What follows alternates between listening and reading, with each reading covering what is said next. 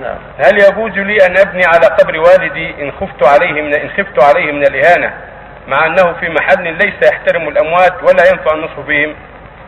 ليس لأحد يبني على قبر أبيه ولا غير أبيه، يضعه مع أموات المسلمين ويكفي والحمد لله، وليس له يبني على قبر أبيه ولا قبر جده ولا غيرهما، مثل ما فعل الصحابة ومن بعدهم، دفنوا أمواتهم في المقابر ولم يبنوا عليها شيئا. هذا هو الواجب.